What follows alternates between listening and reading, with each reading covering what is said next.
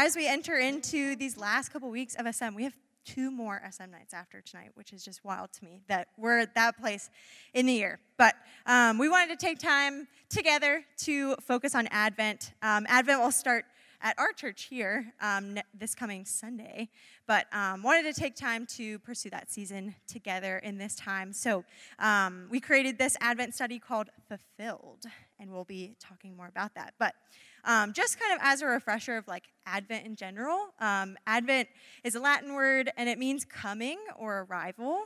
And so as we go into the first um, or the four weeks leading up to Christmas, we celebrate the arrival of Jesus. We celebrate his arrival on earth and what he will then do as he lives a perfect life, as he dies and is resurrected, and what that means in our life. Um, and so, in this time of Advent, we have the opportunity to pause, um, to reflect on God's faithfulness.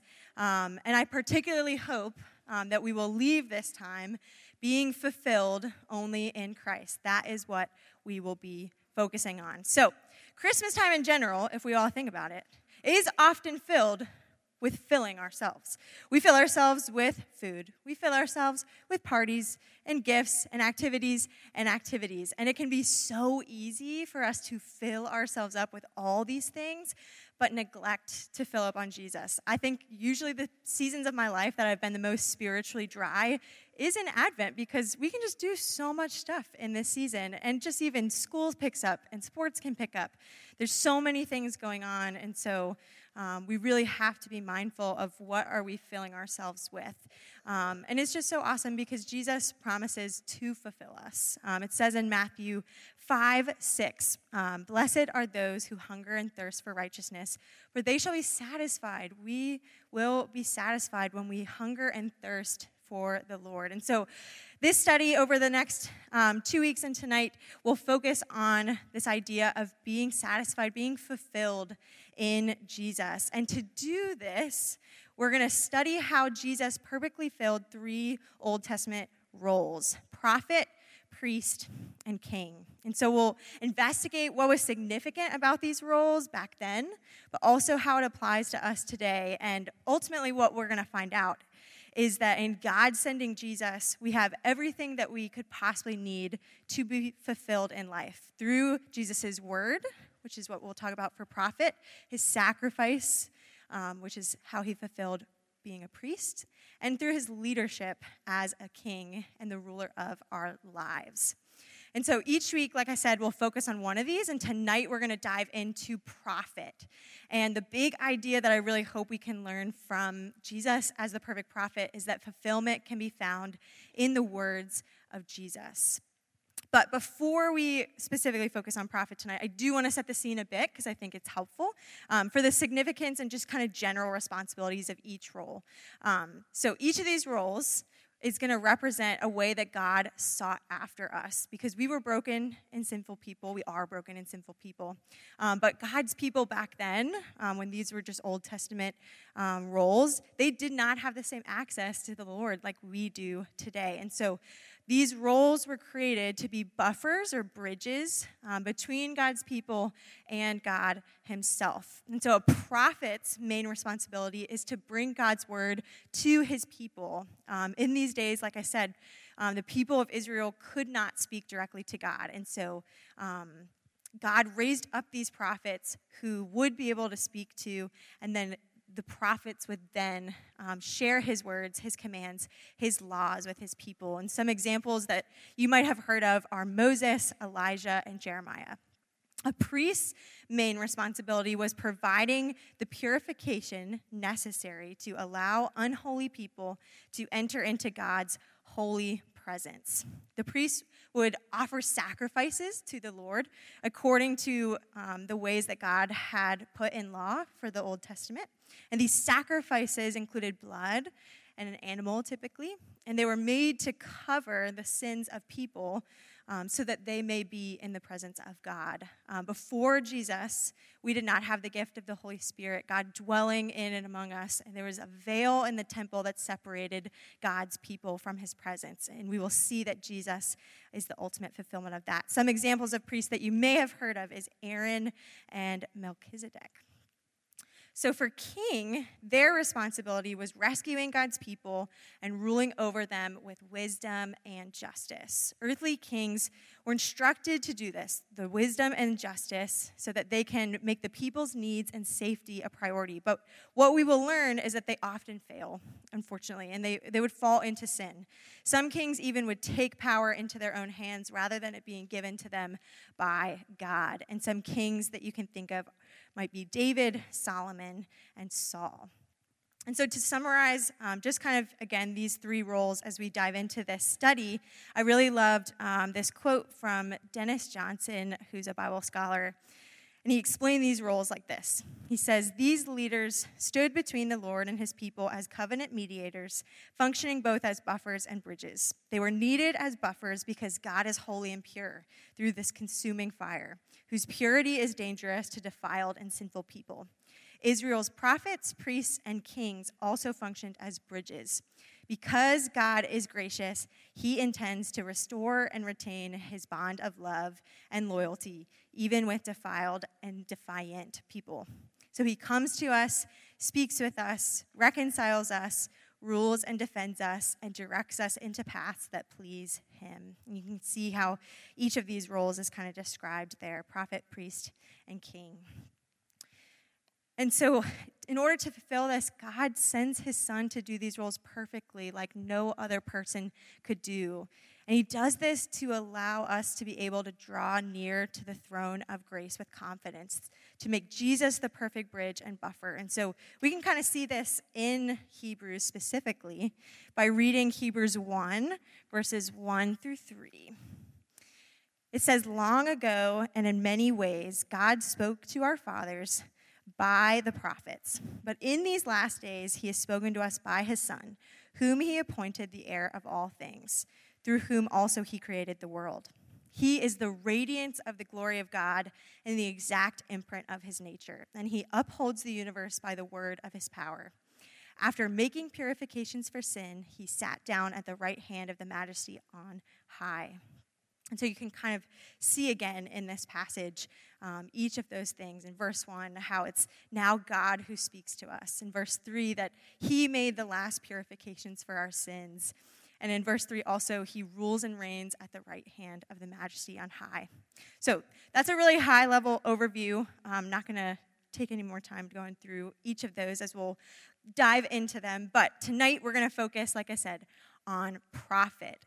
And so we've kind of learned, um, if you were reading the slide, that the basic role of the prophet is to bring God's word to his people. But how does he do this? Or how do prophets do this? Um, so prophets would first hear from the Lord what is to be shared, whether through a dream, maybe in a prayer time that they're having with the Lord, or just words that God spoke to them directly. And when they received that, they would then communicate what was said God's will, His commands, His ways. And He would use that to encourage people to remain faithful in trial. So much of what the prophets did was encouraging people when things were really hard. Um, we needed people to encourage us. We still need people to encourage us. And these people would also call people to repentance or even warn them that something they're doing was wrong and that they needed to repent um, when they sinned and they fall short of the glory of God. We can see um, one of the greatest and first examples is Moses, who went directly into the presence of God on Mount Sinai and received the Ten Commandments, the law of God, and then he spoke it over God's people and continued to lead them as they sought to follow the law while wandering in the desert. And towards the end of Moses' life, he shares a prophecy that the Lord has given him. It says in Deuteronomy 15, and then we'll skip to verse 18 um, The Lord your God will raise up for you a prophet like me from among you, from your brothers. It is to him you shall listen. And I will put my words in his mouth, and he shall speak to them all that I command him. And so God is fulfilling this prophecy um, by raising up prophets after him, like Isaiah and Elijah. But he truly, fully fulfills this prophecy that we see in Deuteronomy by raising up Jesus. And as we continue reading Hebrews, the author more directly even shares how Jesus is greater than Moses and these prophets. Um, Hebrews 3 1 through 6 says, Therefore, holy brothers, you who share in a heavenly calling, consider Jesus the apostle and high priest of our confession, who is faithful to him who appointed him, just as Moses also is faithful in God's house. For Jesus has been counted worthy of more glory than Moses, as much more glory as the builder of a house has more honor than the house itself. For every house is built by someone, but the builder of all things is God. Now Moses was faithful in all God's house as a servant to testify to the things that were to be spoken later. But Christ is faithful over God's house as a son, and we are his house, if indeed we hold fast our confidence and our boasting in our hope. And so, from this passage and just kind of all that we've already learned about prophet, I want to highlight three ways that we can really um, take away um, Jesus being the better Moses and perfect prophet. And we can see that he is the better prophet in his person and in his work and in his words. Um, so, in his person, Christ is superior to the prophets because he is God.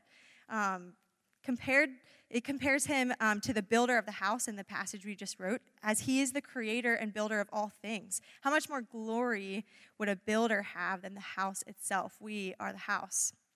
And if we also think back to the first Hebrews um, that we read, chapter 1, um, specifically verse 3, um, it proclaims Jesus is the radiance of the Father. I really loved this analogy that I found. It compared radiance to the sun, how sun has rays, but the rays are still a part of the sun. And so we can think about Jesus as the same way. He is like a ray of the sun and God is the sun. So you can't you can't separate Christ's glory from the nature of God or from Him being God. Um, secondly, he fulfills being a perfect prophet by his work. Um, in verses 1 through 2 of um, Hebrews chapter 3, it says, Consider Jesus the apostle and high priest of our confession, who is faithful to him who appointed him.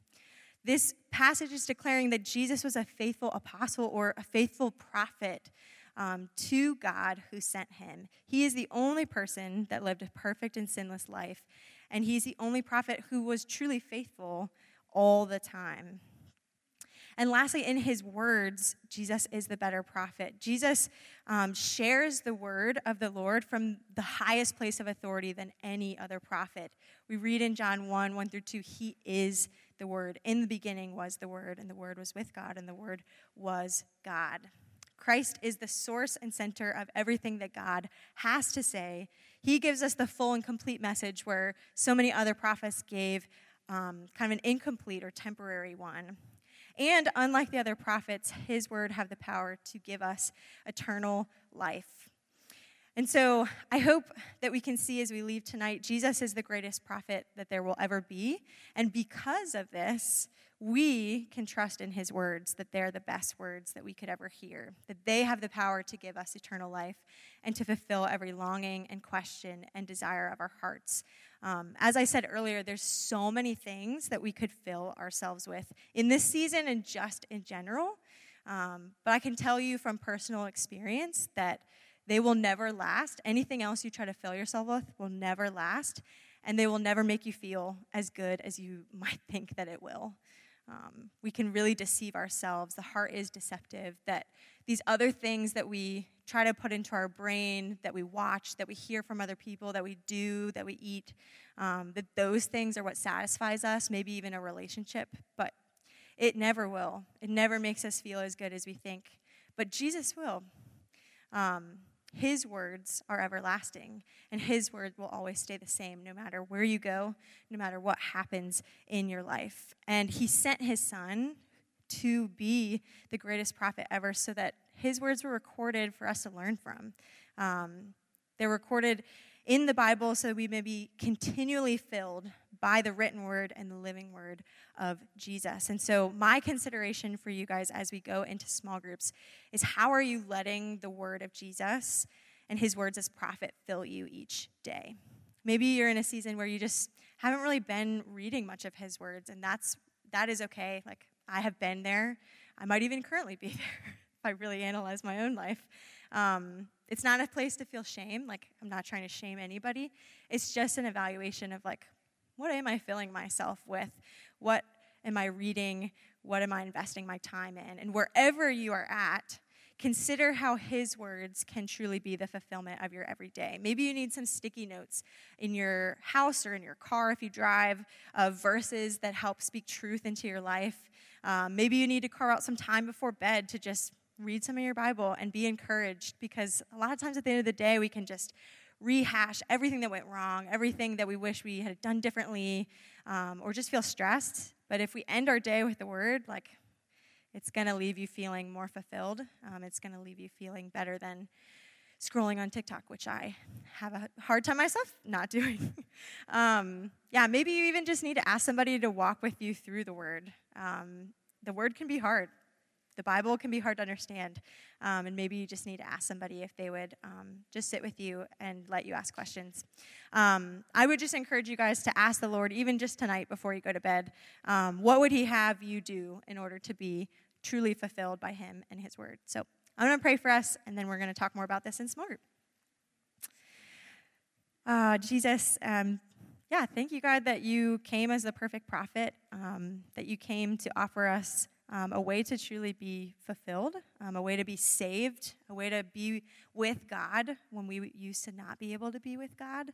Um, thank you, Lord, that you sent Jesus to um, give us a final word that we have written for all um, years to come of our life, that we get to learn from, that we get to grow from, and we get to encourage other people with. Um, Jesus, I just pray that that word would seek really deeply into our hearts and that we would truly feel that we are um, fulfilled by your words. I pray that as we go to small groups, we can just be honest and, and just have really awesome conversations. And I pray this in your name. Amen.